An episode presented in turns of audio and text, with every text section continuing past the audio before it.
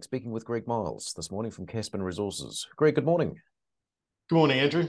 Good to speak, Greg. Bit of news this morning here on Serradella. Uh, tell us firstly a bit about this high grade mineralisation discovered. Yes, Andrew, um, really pleased with uh, the results we've put out this morning. Quite a bit in there for our investors to digest.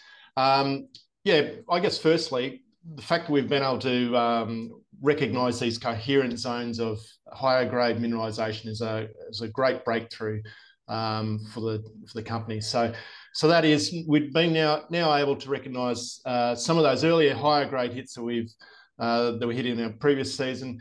Uh, followed that up with some other closer space drilling, and uh, are now recognising um, you know, high grade mineralizations, these subvertical sort of shoots. And the implications for that are, are, many, and, and we've got our geological team sort of working through those at the moment. Hmm.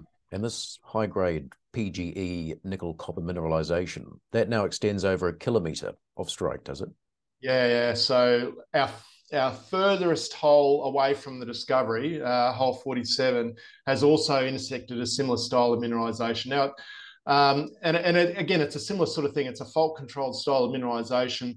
Uh, PG has been remobilized from uh, some other source, but I guess it's it's really um, a sign that our big picture con targeting concept, looking for that basal contact, is still alive and well. Um, you know, part of our experience is that you do recognise broad PG halos around massive sulfide mineralisation.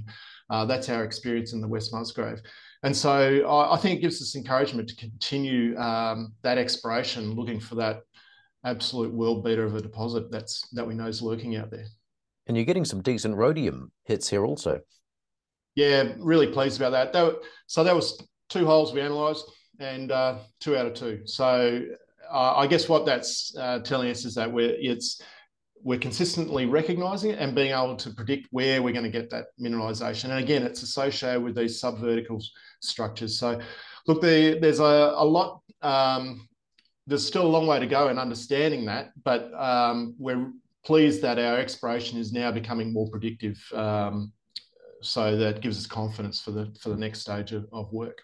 And what is the next stage, Greg? What's the plan from here? Well, there's still another four to six weeks in our field season. Uh, we've got a ground EM crew working, looking in that down plunge uh, position.